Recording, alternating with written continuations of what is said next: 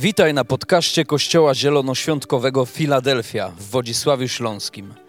Mamy nadzieję, że to przesłanie zachęci Cię do bliższej relacji z Jezusem.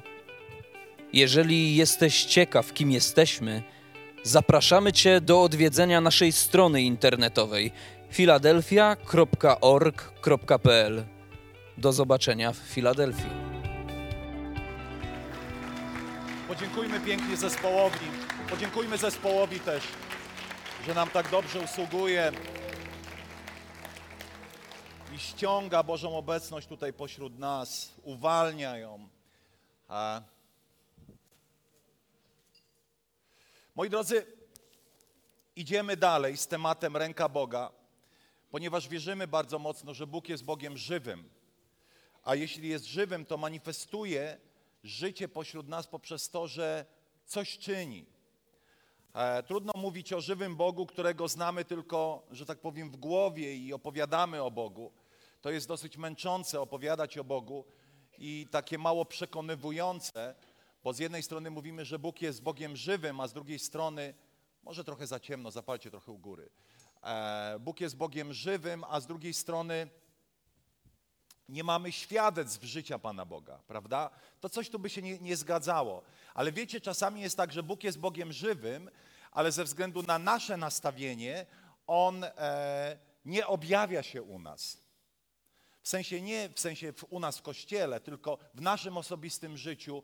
Pan Bóg jest jakby e, za szybą e, niewiary, za szybą sceptycyzmu, e, za szybą e, czasami wyniosłości, niezależności. E, I dzisiaj chciałbym opowiedzieć o Bogu, który czyni więcej niż. O takim Bogu, który zawsze zaskakuje, kiedy coś czyni. E, I ja wierzę w takiego Boga, wierzę, którego ręka, jeżeli już się porusza, to robi daleko więcej niż to, e, co mogę sobie wyobrazić. Posłuchajcie, jest taka ciekawa rzecz, ona się pozornie może nie łączy z tym, co mówię. Ja kiedyś czytając, y, oglądając jakieś mądre filmy dokumentalne, usłyszałem, że w CIA, czyli w amerykańskich służbach wywiadowczych, jest taka zasada, że kiedy zabezpieczają jakąś imprezę, e, to zakładają niemożliwe, że może się wydarzyć. E, trudno mi teraz zdefiniować, co oni zakładają, ale oni nie przyjmują takiej zasady, e, to z ludzkiego punktu widzenia jest niemożliwe. E, nie wiem, że zamachowiec zjedzie na windzie, nie wiem, przyleci samolotem, prawda? Kto jakiś czas temu jeszcze wyobrażał sobie, że zostaną porwane samoloty pasażerskie i rozbiją się o World Trade Center, prawda? Wszyscy uznalibyśmy, że to jest niemożliwe, że takie rzeczy się nie zdarzają. I jest taka reklama Nike, która bardzo mi się podoba. Niemożliwe nie istnieje. E, a więc zadam Ci pytanie. Jeżeli jesteś w miejscu, w którym potrzebujesz ingerencji Boga, jaki masz obraz tego, co powinno się wydarzyć? Czego oczekujesz? Jakie masz oczekiwanie działania Boga? To chcę Ci powiedzieć, że Bóg jest daleko więcej niż Twoje wyobrażenie. Nasze wyobrażenie, to było lepsze niż Wasza reakcja, ej. Tak?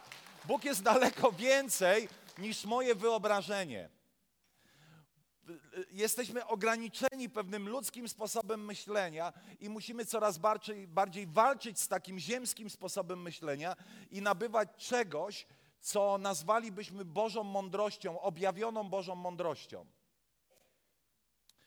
Czy zakładasz w swoim życiu niemożliwe, a raczej, czy raczej żyjesz jako taki, wiecie, chrześcijański realista?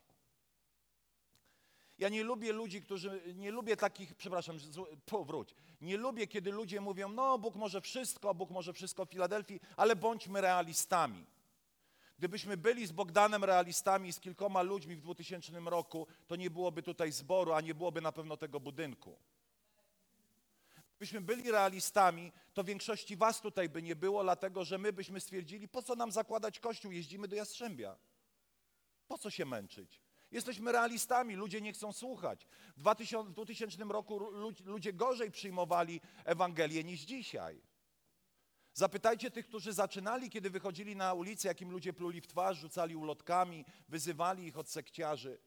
Dzisiaj opowiadać o Bogu to, jest, to są wakacje, to jest luz. I w ogóle ludzkie nastawienie dzisiaj jest inne. Wielu ludzi naprawdę ma pragnienie Boga, wielu ludzi jest zmęczonych powierzchowną pobożnością. A więc, wiecie, ja za chwilę powiem, nie można całe życie myśleć o Bogu w sposób realistyczny, dlatego że Bóg nie jest Bogiem reali, e, e, realnych zdarzeń, ponadrealnych. Bóg zawsze może więcej niż Twoja głowa jest w stanie to wymyśleć. I wiecie, ja się chcę tego uczyć, ponieważ widziałem parę razy w życiu rzeczy, które z ludzkiego punktu widzenia, ale nie z boskiego, nie miały prawa się wydarzyć. A jednak się wydarzyły. Wielu z Was było przekreślonych wśród swoich bliskich i myśleli, ten sporządnieje w życiu każdy, ale nie ten. A jednak tutaj jesteś. Bóg coś uczynił w Twoim życiu. I po ludzku ci, którzy patrzyli na Twoje życie, byli realistami i mówili: Nic dobrego z Ciebie nie będzie. Posłuchajcie, list do Efezjan, trzeci rozdział, 20 werset do 21. Otwórzcie, jeśli macie Biblię. Jeśli nie macie, bo jesteście pierwszy, siódmy, ósmy raz, to posłuchajcie, co tam jest napisane. Temu zaś, który według mocy działającej w nas potrafi daleko więcej uczynić ponad to wszystko, prosimy albo o czym myślimy. Ale teraz na chwilę nie traktuj tego wiersza w sposób taki, że go znasz i pamiętasz. Tylko zastanów się, jakbyś go przeczytał dzisiaj pierwszy raz. Temu zaś, który według mocy działającej w nas, czyli Boża moc działa przez Ciebie, potrafi uczynić daleko więcej niż to, o co prosimy, lub nawet to, co sobie wyobrażamy.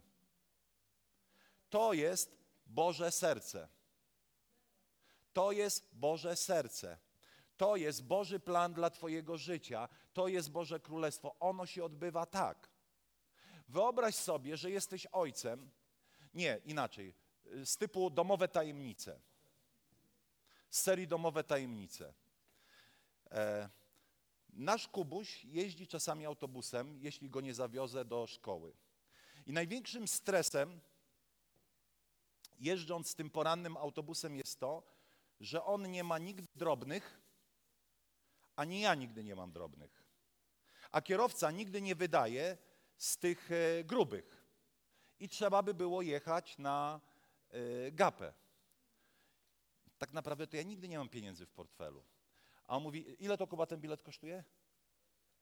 No zależy jaki, nie? To zależy czy z Coca-Colą i tym, z popcornem, czy nie. Załóżmy złoty 80. I wiecie, co my robimy? Mamy takie różne miejsca, w których są tak zwane drobniaki. Idziemy do tych miejsc i wygrzebujemy grosz, dwa, trzy, cztery. Uff, nazbieraliśmy, ulga. Oczywiście ja daję zawsze parę groszy więcej, wyskrobujemy, bo wiem, że Kuba gdzieś tam zgubi w tych swoich kieszeniach, więc żeby miał odliczone. I teraz wyobraźcie sobie, że tak się zachowuje nasz Ojciec w niebie. Jesteś w miejscu potrzeby, a On ci wy, wylicza grosiki. Halo, tu ziemia. A. Ale wielu z nas tak żyje. Z Panem Bogiem, który wylicza grosiki na autobus. Wydrapuje gdzieś za skórniaki, ponieważ nie uwierzyliśmy w to, że Bóg może daleko więcej niż to, o czym myślimy, niż to, o co prosimy. Jest tylko pewien problem, że u Boga zawsze są pewne warunki wynikające z tego, że Bóg bardziej dba o nasze serce niż o nasz portfel. Bóg zawsze bardziej będzie dbał o Twoje wnętrze niż o Twój portfel. Dlatego drogą do tego, aby działy się rzeczy, bo wiecie, w ogóle kwestia zaopatrzenia materialna jest świetnym takim studium, aby zobaczyć, jak Bóg musi ustawić nasze serce, żeby mógł odpowiadać daleko więcej na przykład w tym obszarze. A więc po pierwsze, Bóg zawsze jest daleko więcej. Po drugie, Bóg jest zawsze chętny. Jeśli komuś z list Jakuba, pierwszy rozdział, piąty wiersz, posłuchajcie tego. Jeśli komuś z was brak mądrości, niech prosi o nią Boga, który, który obdarza wszystkich szczodrze i bez wypominania i mądrość będzie mu dana. Inne tłumaczenie mówi, który obdarza chętnie. Powiedzcie głośno chętnie. Bóg jest Bogiem chętnym. Bóg jest Bogiem chętnym. Bóg nie jest taki jak człowiek. Wiecie, często my pro projektujemy, wyświetlamy, jakby w naszej głowie jest taki obraz Boga, który jest jak, jak nasz ziemski ojciec, który raz ma dobry humor, raz ma zły, raz u ojca jest więcej w portfelu, raz mniej. E, myśmy kiedyś mieli przez lata taką strategię, że ciągle mówiliśmy, nie mam pieniędzy. To jest dobry numer, prawda? Dziecko coś chce, ty mówisz, nie mam pieniędzy. Po pierwsze kłamiesz, bo masz, najczęściej, a po drugie wychowujesz dziecko w pewnej mentalności braku w rodzinie. Tato, to my ciągle nie mamy pieniędzy. O Boże. Proszę? A w głowie dodajemy, nie mam pieniędzy na to. Ale nauczyliśmy się, żeby nie kreować takiej e, atmosfery w rodzinie, w której ciągle nie ma pieniędzy. I Kubuś, jak był taki malutki, mówi, tatuś, bo ja się boję, że my nie mamy ciągle pieniędzy. I my często myślimy, że Bóg jest taki jak człowiek. Raz ma dobry humor, raz ma zły humor, raz ma coś, raz nie ma, raz nam chce to dać, raz nam nie chce tego dać. Jakby myślimy, że Pan Bóg jest rozchwiany. Bóg jest chętny. Ciągle, stale. Bo Biblia mówi, że w nim nie ma żadnego zaćmienia. On nie zmienia humoru dlatego, że jest, nie wiem, zmiana ciśnienia. Ja jestem meteopatą, jak zmienia się ciśnienie, to od razu jestem taki rozdrażniony. Bóg taki nie jest. Bóg nie mówi raz jestem chętny, a raz niechętny. I ciekawym jest to, że Bóg jest chętny przede wszystkim udzielić nam mądrości. Bo z mądrości Bożej wynika wszystko inne w naszym życiu, w naszych codziennych decyzjach. Bóg chce, abyś był człowiekiem mądrym, Jego mądrością. Ona jest zupełnie inna niż ludzka mądrość i, i pokażę Wam, jak czasami człowiek o ludzkiej mądrości może doprowadzić swoje duchowe życie do upadku, nawet w tym, co było na początku Bożym darem. Wczoraj też Krzysiu Zaręba, byliśmy na takiej konferencji, pastor z Warszawy, dokładnie mówił myśli, które, które miałem zapisane sobie, myślę, a jakie to fajne być w takim nurcie tego, co Bóg mówi w wielu miejscach. A więc Mądrość to poznanie Boga przez wiedzę objawioną, która przenika nie tylko umysł, ale serce i zmienia mnie. Kiedy Biblia zachęca nas do bycia mądrymi, to tak naprawdę zachęca nas do poznania Boga, do zobaczenia, jaki Bóg jest, czym się kieruje, jaka jest Boża wola dla nas, jakie decyzje powinniśmy podejmować. Bóg jest gotowy, Bóg jest chętny, czekający na możliwość działania w naszym osobistym życiu. Bóg jest chętny do dawania, ponieważ dawanie jest, jest, jest czynnością w zgodzie z Jego naturą. Bóg nie musi niczego brać, ponieważ wszystko do Niego należy. Ale Bóg jest gotów wszystko dać, co jest potrzebne do życia i pobożności. Taka jest Boża wola. Jednak Bóg musi być zawsze odpowiedzią. Żyj pokładając nadzieję zawsze w Nim. Moi drodzy, jest coś takiego, takie bardzo mądre stwierdzenie, jak trwanie w miejscu potrzeby. Ja chcę żyć i trwać w miejscu potrzeby, na którą odpowiedzią zawsze będzie Bóg. W ogóle Bóg lubi, kiedy trwamy w miejscu potrzeby. Rozumiecie, co chcę powiedzieć? Że kiedy żyjesz w takim nastawieniu, jakiegoś braku i rozumiesz, że ten brak możesz zaspokoić w Bogu, to tak naprawdę to jest najzdrowsza rzecz, jaka mogła Cię w życiu spotkać. Ja kilka dni temu sobie znowu po raz kolejny uświadomiłem, że gdybym ja nie poznał Chrystusa, gdybym nie poznał Boga, gdybym w ogóle miewał zbyt gorszy czas z Bogiem, to jestem przerażająco beznadziejny. Bez Boga jestem przerażająco beznadziejny. Przerażająco. Czuję się uzależniony od Boga, bo kiedy trwam w Nim i rozumiem, że wszystko, czego potrzebuję, jest w Nim, to staje się najlepszą wersją siebie, ale w momencie, kiedy w jakikolwiek sposób to lekceważę, to staje się najgorszą wersją, hybrydą, nie wiem, potworem samego siebie.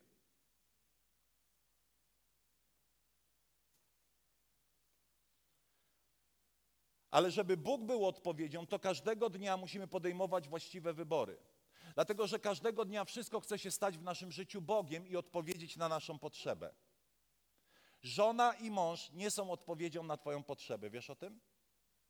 Dzieci nie są odpowiedzią na Twoją potrzebę. Pieniądze nie są odpowiedzią na Twoją potrzebę, jak bardzo byś ich nie, pot, nie potrzebował. Sukces zawodowy nie jest odpowiedzią na Twoją potrzebę.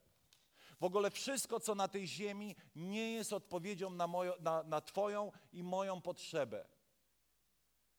Odpowiedzią na Twoją potrzebę, na której powinieneś, w której powinieneś zawsze trwać, jest Pan Bóg ze wszystkim, kim On jest i co może mi dać.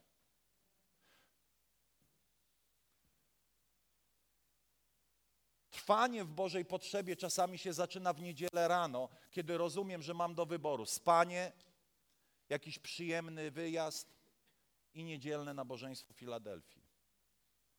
Czasami tak łatwo dajemy się nabrać w takie e, tandetne zagrywki diabła, a że w sumie mi takie super, e, aż z tym Bogiem nie muszę się tak przejmować. E, poza tym Kościół to Kościół, Pan Bóg to Pan Bóg, e, e, rodzina to rodzina, dzieci to dzieci, przyjemności to przyjemności. My nie jesteśmy powołani do przyjemności. My jesteśmy powołani do tego, aby być blisko Boga. Bo my jesteśmy powołani do szczęścia. A moim szczęściem jest być blisko Boga i to jest zupełnie coś innego niż przyjemności. Bo być blisko Boga czasami będzie ciebie coś kosztowało, czasami będzie wy, wy, wymagało od ciebie trudnego, dokonania trudnego wyboru, jakiejś konfrontacji ze, z czymś złym w swoim życiu, z jakąś niewłaściwą relacją, niewłaściwą praktyką. Będziesz musiał coś zdetronizować, co stało się Twoim Bogiem i w czym pokładasz nadzieję. Wszystko, co przekładam na, ponad Boga, jest moim Bogiem. I wiecie, ja nie mówię o takich zasadniczych sprawach, że nie wiem, gdzieś zaparłeś się Boga. Nie, ja mówię o codzienności, w której musimy żyć w takim miejscu czujności i badania siebie, czy za bardzo się nie pogubiłem i czy coś lub ktoś nie stało się Bogiem w moim życiu, który, w którego wierzę, że jest odpowiedzią na moją potrzebę.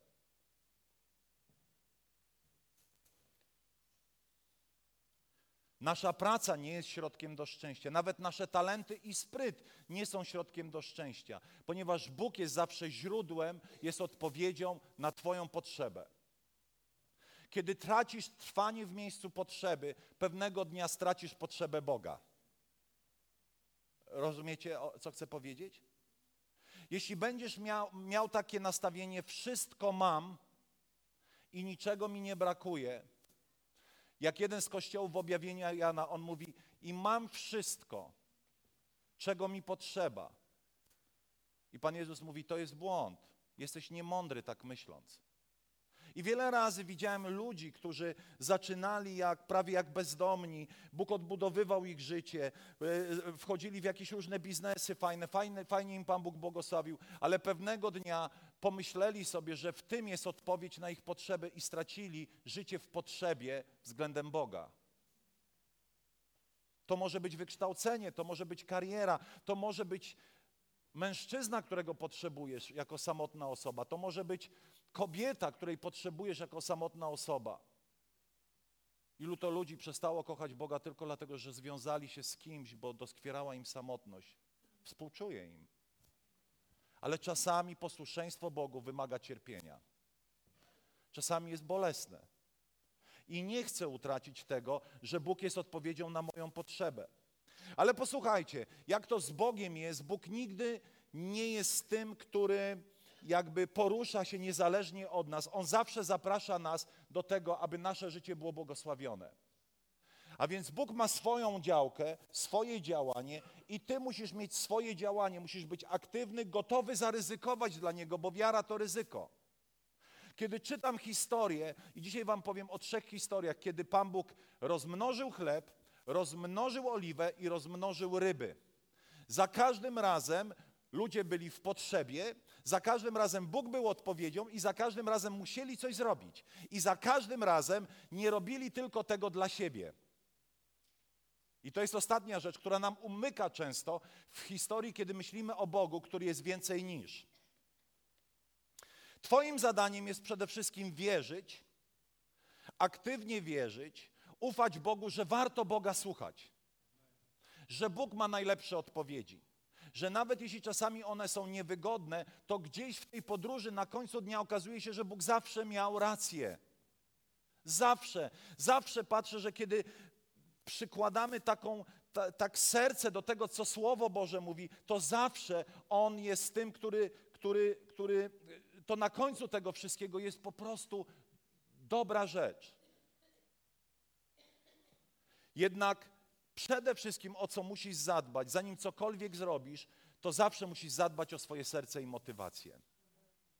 Ciekawym jest to, że jest fragment, który jest takim przejawem zamkniętej Bożej dłoni. W tym sensie, że Boża dłoń jest zawsze gotowa, jest chętna, jest otwarta, ale czasami my zamykamy ją nad swoim własnym życiem. Posłuchajcie tego. A gdy prosicie, nie otrzymujecie, ponieważ niewłaściwie prosicie. O Jesus. Chcąc tym, co, mogliście, co moglibyście otrzymać, zaspokoić swoje namiętności. Bóg mówi tak, mniej więcej sparafrazuję to na, na, na, na, na kilka myśli. Prosicie, ale nie otrzymujecie, bo może problem jest w nastawieniu. Bo może tylko myślicie o sobie. Bo może tylko myślicie o czubku swojego nosa, kiedy prosicie o rzeczy ziemskie, o rzeczy materialne. A ja nigdy nie będę tym, który będzie wzmacniał waszą samolubność i egoizm. Nigdy nie będę Bogiem, który udzieli wam błogosławieństwa, które was zabije. A więc jeśli chcemy doświadczać Boga, musimy najpierw zadbać o to, aby nasze serca zawsze były czyste i niewinne, wolne od chciwości, wolne od zazdrości, wolne od podejrzliwości i małostkowości. Nasze serca muszą być po prostu takie, w dobrym tego słowa znaczeniu, niewinne i naiwne.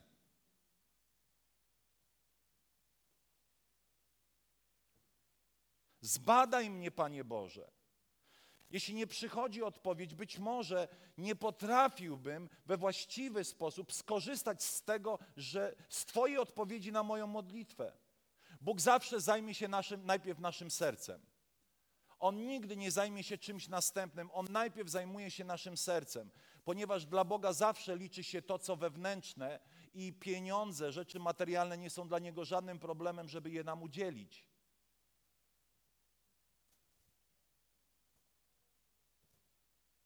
Bóg jest najpierw zainteresowany tym, aby błogosławione było Twoje serce, abyś stawał się czysty, szczery, dobry dla innych, miłosierny, współczujący, niesamolubny, gotowy na, na dzielenie się tym, co posiadasz. Tylko czyste, pozbawione serce chciwości przyjmie więcej niż potrzebuje. Pamiętacie, powiedziałem Wam, że Bóg jest więcej niż. Czyli Bóg jest zainteresowany, chętny dawać Ci więcej niż Ci potrzeba więcej niż oczekujesz, więcej niż jest niezbędne. Każdego dnia zadaj sobie pytanie o swoje serce. Szybko ucinaj zazdrosne myśli, które pojawiają się kolejny raz, bo ktoś ma lepiej lub bardziej. Albo szybko ucinaj zazdrosną myśl, która powstrzymuje cię przed tym, aby to, co masz, puścić dalej. Szybko ucinaj każdą samolubną myśl, której widzisz tylko siebie, ewentualnie swoją rodzinę i niczego więcej.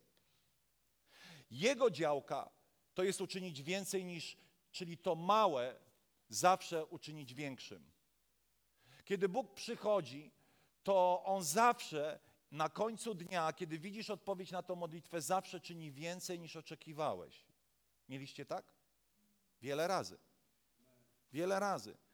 Bóg nie wygrzebywał tych grosików z tej, z tej puszeczki, żeby dać na bilet złoty 80 co do grosza, ale Bóg zawsze przychodzi więcej niż. I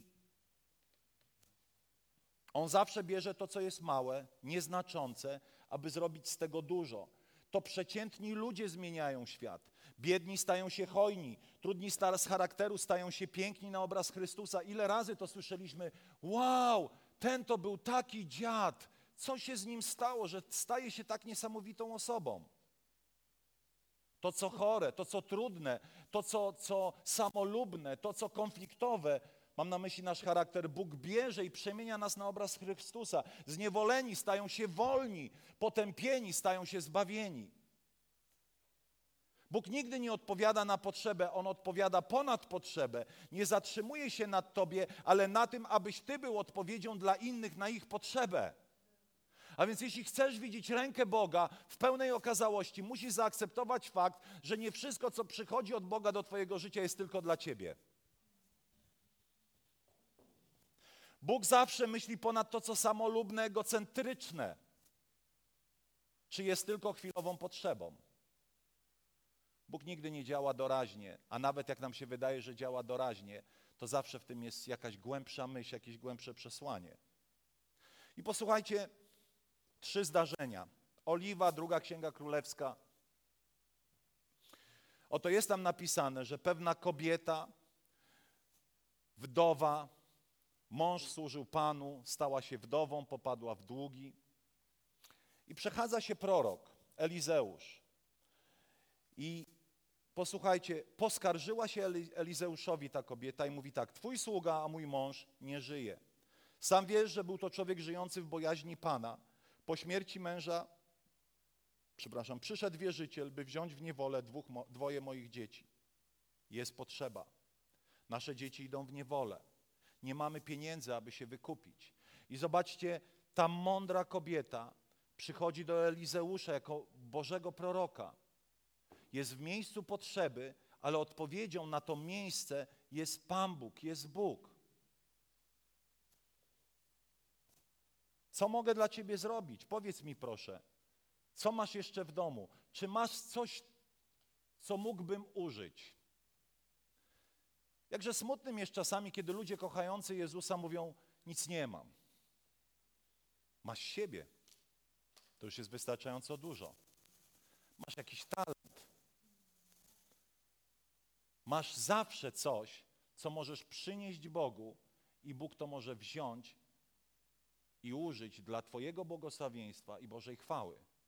Mam trochę oliwy, ale wiecie, a, mały flakonik z oliwą, mały flakonik, dobrze odpowiedział. Udaj się zatem do wszystkich swoich sąsiadów i pożycz od nich puste naczynia. My czytamy często te historie, bo wiemy, jaki jest koniec. Ale wyobraź sobie, że Bóg do ciebie mówi: Masz mały flakonik.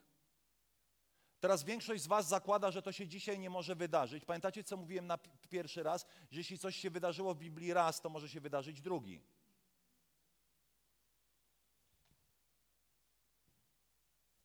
Jeśli coś się wydarzyło w Biblii raz, to może wydarzyć się drugi.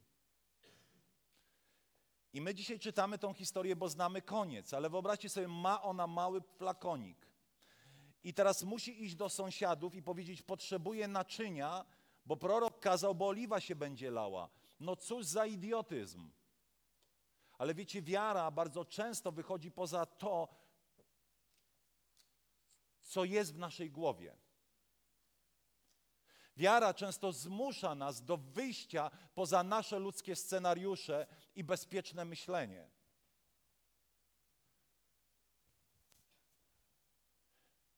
Zadbaj o to, żeby tych naczyń nie było zbyt mało. Co mówi prorok? Mówi: Słuchaj, tu będzie impreza, będzie tyle oliwy, tylko naznoś mnóstwo tych naczyń. Mnóstwo. Ponieważ będzie show. Udaj się zatem do wszystkich swoich sąsiadów, pożycz puste naczynia. Potem wejdź do domu, zamknij drzwi za sobą ze swoimi synami i nalewaj oliwy do wszystkich tych naczyń, a pełne naczynia odstawiaj. Ma ten mały flakonik, wlewa i sobie myśli, to nie ma sensu.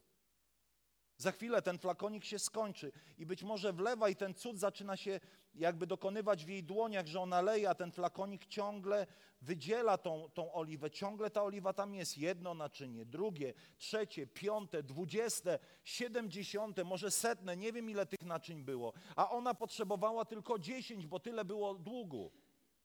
Po co Bóg zrobił więcej? Bo Bóg jest zawsze Bogiem więcej niż. Nasza głowa mówi, że Bóg jest taki złoty 80 na bilet i ani grosika więcej.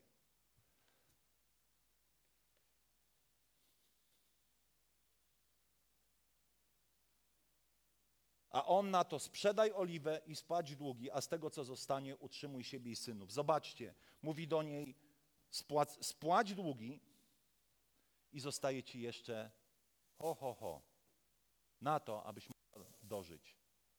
Idziemy na drugą historię, a więc zobaczcie, może tak, trwanie w miejscu potrzeby, Bóg był odpowiedzią na jej głód i długi. Zadaniem człowieka było zebrać naczynia, czyli coś musiała zrobić. Bóg wziął tą oliwę i pomnożył, a kiedy pomnażał, to zrobił więcej niż jej było na bieżącą potrzebę potrzeba. Taki jest mój Bóg, taki jest Twój Bóg. Przestań myśleć w kategoriach tego, co potrafisz sobie wymyśleć. Zacznij żyć słowem, które pokazuje Jego naturę. Drugie, rozmnożenie chleba, to jest impreza. Jezus, potem Jezus udał się na drugi brzeg, e, podążał za nimi wielki tłum, ponieważ ludzie widzieli znaki, których dokonywał na chorych. Jezus tymczasem stąpił na górę i usiadł tam ze swoimi uczniami. A właśnie zbliżała się Paska, święto żydowskie. Gdy Jezus podniósł oczy, zobaczył, że zbliża się do niego wielki tłum. Zwrócił się do Filipa.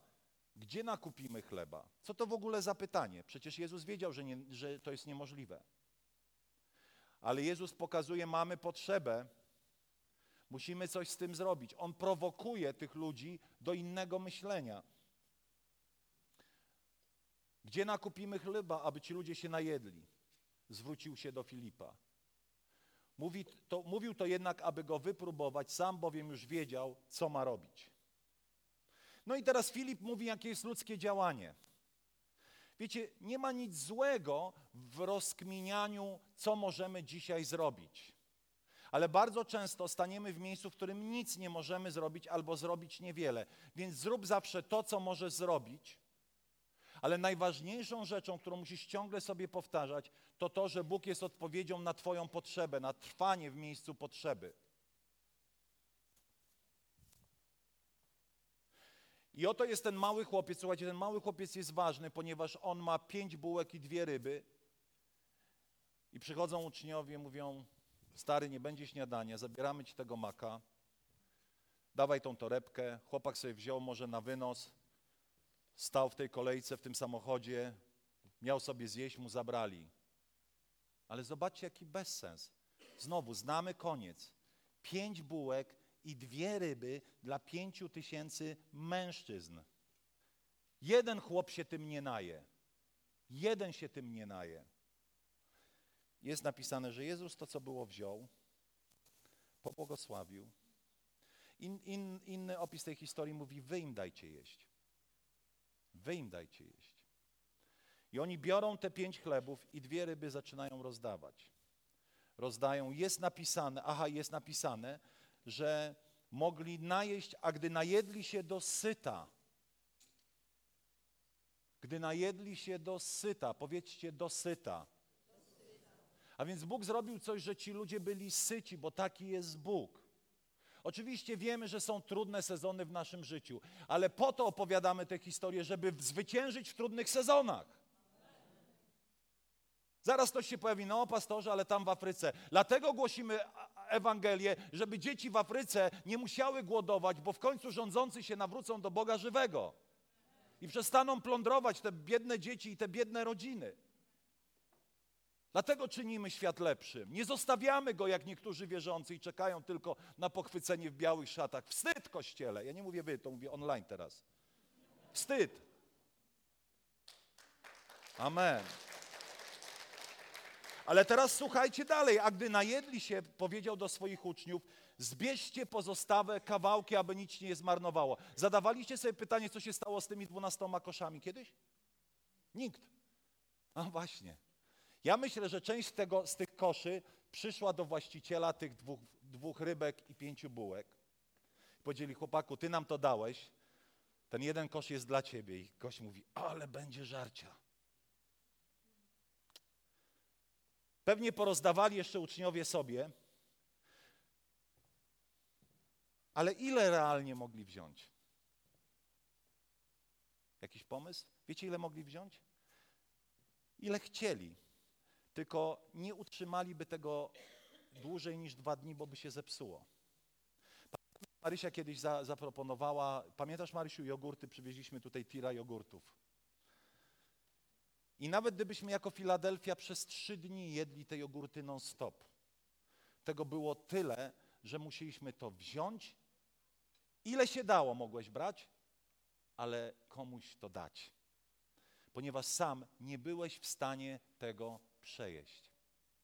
A więc prawdopodobnie ci goście wzięli ten chleb i sobie pomyśleli, kurczę, ile ja z tego zjem? No zjem może kilogram przez dwa dni, wziąłem, nie wiem, 10 kilo, dam to komuś innemu, rozdam to dalej, ponieważ jeśli to zatrzymam, to to zepsuje się w moich rękach. Posłuchajcie teraz, ile Bożego błogosławieństwa mogło zepsuć się w naszych dłoniach tylko dlatego, że nie puściliśmy tego dalej. Ile błogosławieństwa, ile dóbr tego świata, ile dóbr duchowych ciągle Kościół zatrzymuje, jakim jest głoszenie Ewangelii. Ponieważ kiedy nie głosisz, to się psujesz. Kiedy nie docierasz do ludzi, to się psujesz. Stajesz się marudą zborową, kościelną. Kiedy nie robisz coś ze swojego życia dla innych ludzi, stajesz się ględzicielem kościelnym. To, co masz, zawsze będzie w nadmiarze, zawsze będziesz miał tego tyle, aby puścić to dalej.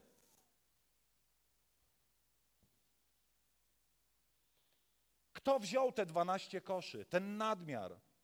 Zabrał chłopiec, może zabrali uczniowie jako prowizję za swoje działanie, ale i tak mogli wziąć tylko tyle, ile by zjedli, resztę i tak musieli oddać, bo by się zepsuło.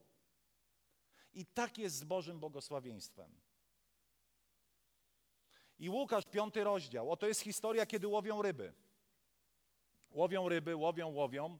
Są w miejscu potrzeby, bo Jezus przychodzi, uczniowie mówią, całą noc łowiliśmy. Nic nie złowiliśmy. I Jezus przychodzi, który nie zna się na łowieniu ryb i mówi do rybaków, słuchajcie chłopaki, trzeba zarzucić tu, tu i tu. My czasami Bogu mówimy, że On się nie zna na życiu. I my wiemy, jak należy żyć. A jest napisane w Biblii, że Jezus doświadczył wszystkiego za wyjątkiem grzechu. A więc doświadczył także pokusy, doświadczył także napięcia, w którym tak bardzo był kuszony, aby nie zrobić tego, co Ojciec w niebie chciał, aby wybrać ludzką drogę. On dokładnie rozumie te nasze napięcia. On dokładnie wie, jak to jest, ale sukces nasz polega na tym, że będziemy każdego dnia uczyli się i wspierani miłością Bożą wybierali Bożą drogę niż ludzką drogę. I on mówi: zarzućcie to. I skracając tą historię, oni zarzucają. Ryb jest tyle, że muszą zawołać kolegów z drugiej łodzi, którzy im pomagają, aby ryby, e, jest napisane, że sieci się aż rwały. I być może Piotr w pewnej fazie mówi: Wow, ale będzie jedzenia. A... Brawo, chłopaku. Wow ale będzie jedzenia, je, ale tego jest tak dużo, że jeśli się nie podzielą, to to zmarnotrawią.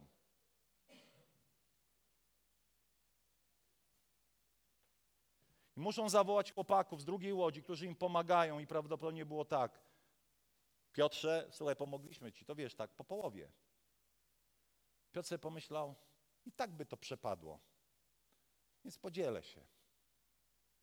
Kiedy Bóg przychodzi do naszego życia, po pierwsze, inaczej. Musimy zawsze wierzyć, trzymać się tego, że Bóg jest chętny, że Bóg zawsze czyni więcej niż, że my musimy wykonać swoją rolę, podjąć jakąś decyzję i po prostu to czynić. I kiedy Bóg przyjdzie z odpowiedzią, a szczególnie w sferze doczesności, zaopatrzenia finansów, zawsze ci udzieli więcej wy, niż, abyś to, co masz w nadmiarze, mógł zużyć dla Bożej chwały.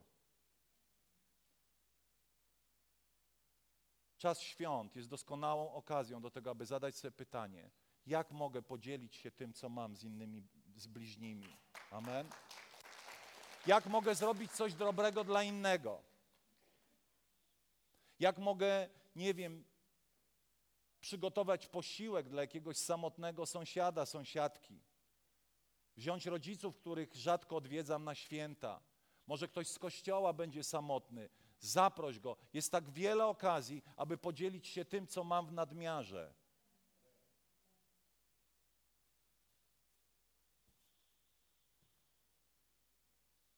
Zarzucili sieci, musieli coś zrobić. ale jaka była obfitość, że sieci się rwały. Taki jest mój Bóg. Bóg jest zawsze bardziej niż moje wyobrażenie. Boża dłoń jest hojna dla każdego, ale nie każdy umie skorzystać z zasad Bożego błogosławieństwa i przyjmowania. Ponieważ hojne dłonie Boga udzielają tylko do hojnych dłoni człowieka. Bóg nigdy nie wkłada hojnego daru do skąpych dłoni, bo by zepsuły się, zostały zmarnowane, a Twoje serce stałoby się jeszcze bardziej chciwe. Bo jeśli jesteś chciwy zanim, kiedy nie masz, będziesz jeszcze bardziej chciwy, kiedy masz. Ilu to już grało w totolotka? Pastorze, a najgorsze, kiedy ich spotkałem w tym, w tym salonie. Tam na 30 był totolotek. I co wchodziłem, tam kogoś spotkałem. Znaczy nie waż, tych ludzi nie ma w kościele, wiecie, żebyście nie myśleli, kto to był. Bracie, jak wygram, dam dziesięcinę na budowę. Jeśli nie dawałeś dziesięciny, kiedy nie wygrałeś, nie dasz, kiedy będziesz miliarderem. To tak nie działa. Jeśli byłeś skąpy mając mało, będziesz skąpy mając dużo. Kiedy jesteś skąpy mając dużo, może pewnego dnia będziesz musiał stać się ubogi, żeby stać się wolny. Ile historii było ludzi, którzy odeszli od Boga, stracili wiarę, bo byli tak zapatrzeni w fałszywe źródła odpowiedzi na potrzebę. Kochanek nie stał się taki idealny, dziewczyna nie była tak idealna, pieniądze szybko się rozeszły, praca zawodowa, zostałeś zwolniony z pracy, która była dla ciebie odpowiedzią. Trwaj w miejscu potrzeby, to znaczy zawsze potrzebuj Boga. To jest najpiękniejsza rzecz, jaka może ci się zdarzyć. Potrzebuj zawsze Boga i pielęgnuj to, abyś dokonywał wyborów, w których On będzie zawsze Bogiem. I to nie zaczyna się w jakiś mistyczny sposób, że sobie powiem, Bóg jest Bogiem. Bóg jest Bogiem poprzez codzienne Twoje wybory. Poprzez to, że kiedy jesteś kuszony, aby nie być z Bogiem, będziesz z Bogiem, aby nie być z Kościołem, będziesz z Kościołem. Nie można mieć Boga bez Kościoła. To dobrze brzmi, ale jest nieprawdziwe. Dlatego, że Bóg porusza się w Kościele. Nie możesz zbudować zdrowej rodziny z Bogiem bez Kościoła. Niektórzy myślą, że to jest możliwe, ale to nie jest możliwe. I moglibyśmy mnożyć różne przykłady. Słuchajcie, Bóg jest przecudowny, jest kochany, jest przeuroczy. Zawsze chce więcej niż. Ale to my musimy zadać sobie pytanie, jakie dzisiaj dłonie mamy? Czy dłonie chciwe, dłonie leniwe, które nic nie zrobią, aby to przyjąć? Nie zadziałają w wierze? Dłonie sceptyczne? Dłonie samolubne? To nasze dłonie zamykają to więcej niż. A nawet jeśli przychodzi coś więcej niż i nazywasz to Bogiem, od Boga, zadaj pytanie, co to rodzi w Twoim życiu. Jaki owoc? Boży dar zawsze będzie rodził dobry owoc. Pochylmy swoje głowy, nie wstawajmy.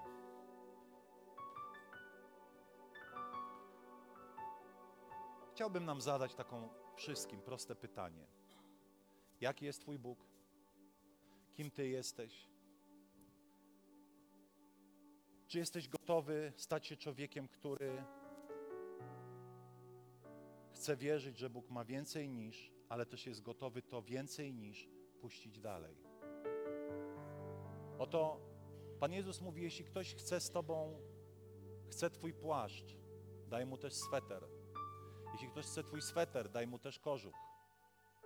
Jeśli ktoś chce dziurawy sweter, idź do sklepu, kup mu nowy sweter.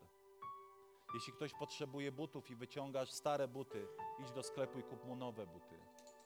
Albo przynajmniej daj mu te, które lubisz. Bądź jak Bóg więcej niż. Jeśli ktoś chce iść kilometr, pójdź z nim trzy. Taki jest nasz Bóg, więcej niż. Pomyśl o tym na serio teraz. Zostawię Was na 60 sekund z samymi sobą. Nie patrz na telefon, nie myśl o tym, co będziesz robił po południu. Zadaj sobie pytanie, jakie jest Twoje serce dzisiaj? w jakim miejscu. Bądź przesadnie krytyczny. Bądź przesadnie krytyczny. Lepiej przesadzić ze sobą, niż uspać, czuj, u, u, stracić czujność ze swoim sercem.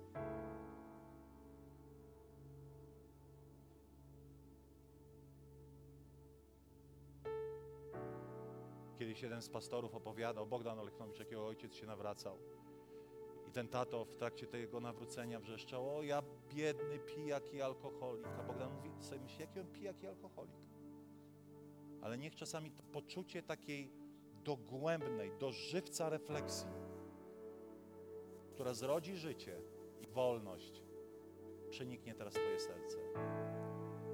A może jesteś osobą, która przyszła pierwszy, drugi, czwarty raz i Pan Bóg dla Ciebie jest taką religijną postacią, pewną tradycją. Biblia mówi, że chrześcijaninem nie jest ten, kto przestrzega przykazań, nakazów, zakazów, ale ten, kto osobiście zapragnął mieć relacje serca do serca Bożego, być blisko Boga, naśladować Jezusa. Biblia mówi, że chrześcijaństwo to jest decyzja, w której człowiek powie: Panie Jezu, wiem, że na krzyżu zmarłeś za moje grzechy, zmartwychwstałeś i ja chcę być Twoim uczniem. Jeśli ktoś dzisiaj chce podjąć taką decyzję, pierwszy raz w życiu, świadomie, że chce być uczniem Jezusa, uwierzyć, że Jezus żył, zmartwychwstał, zmarł za nasze grzechy. Tam, gdzie jesteś, podnieś swoją rękę i to niech będzie dzień Twojej decyzji, w którym stajesz się chrześcijaninem, dzieckiem Bożym. Tam jest osoba. Kto jeszcze? Dziękuję, Aniu, możesz opuścić. Kto jeszcze? Podnieś, podnieś rękę na znak decyzji. Tak, wierzę. Nie wrócę już do tego, co było. Daj mi znak na sekundę, dwie. Daj mi znak na sekundę, dwie, abym mógł się razem z Tobą pomodlić. To jest ważny moment, to jest święty moment dla Twojego życia. Powiedz, pastorze, ja potrzebuję modlitwy. Byłem pobożny, byłem religijny, ale, ale to, to nie to, co mówisz, że Jezus jest moim przyjacielem, Panem, Bogiem. Zaproś dzisiaj Jezusa do swojego życia. Tam, gdzie jesteś, możesz podnieść swoją rękę, dać mi znak. Tam jest osoba. Kto jeszcze? Śmiało, możesz opuścić, Dawid. Kto jeszcze? Kto jeszcze? Jeszcze poczekamy sekundę. Dziękujemy Ci, Jezu. Chcielibyśmy mieć dalej zamknięte oczy. Ci, którzy podnieśli ręce, niech powtarzają razem ze mną i cały Kościół. Panie Jezu, przychodzę do Ciebie z całym moim życiem. Wiem, że tylko w Tobie jest zaspokojenie moich wszelkich potrzeb. Przebacz mi moje grzechy. Przebacz mi moje winy. I daj mi Ducha Twego Świętego do mojego wnętrza. Daj mi siłę, abym, kiedy stąd wyjdę, mógł żyć z Tobą i naśladować Ciebie całym swoim sercem. Amen. Amen. Może nie podniosłeś ręki, ale szczerze modliłeś się tą modlitwą. Biblia mówi, że kiedy zrobiliśmy to szczerze, to Duch Święty zaczyna mieszkać w nas, a my stajemy się nowym stworzeniem, nowym człowiekiem, wierzącym chrześcijaninem, uczniem Jezusa. Nie dzieje się to przez zapisy, przez wypełnienie jakiejś ankiety, ale przez akt wiary, którym jest Twoja, Twoje wyznanie wiary, że Jezus jest Bogiem, zmarł na krzyżu za Twoje grzechy i trzeciego dnia zmartwychwstał. Amen. Amen. Będziemy teraz mieli wieczerze w tradycyjnych kościołach zwanych komunią. Ja wiem, że czasami rodzi się pytanie, czy ja mogę, czy ja nie mogę. Odpowiedź jest prosta. Jeśli wierzysz w Jezusa Chrystusa, możesz. Możesz razem z nami być i świętować. Powstańmy. Bogdan, Miecia, pozwólcie. Angelka. Krzysiu, może chodź też. Aha, grasz.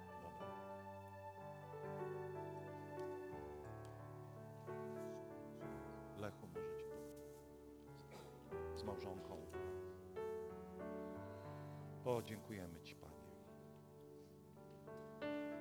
Tak jak pierwsi uczniowie i pierwszy Kościół, mamy wieczerzę pańską,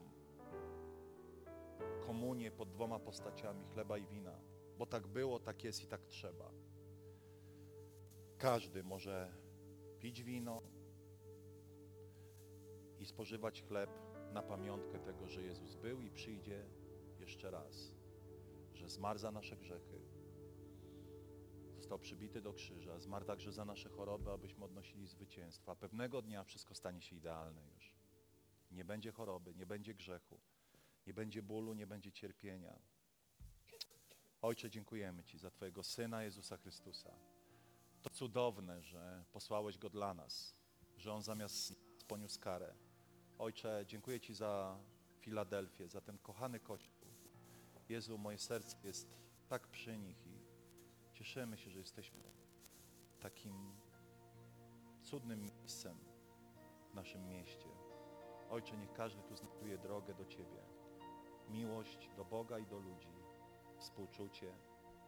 Panie, błogosławimy siebie nawzajem. Amen. Amen. Bóg Was błogosławi.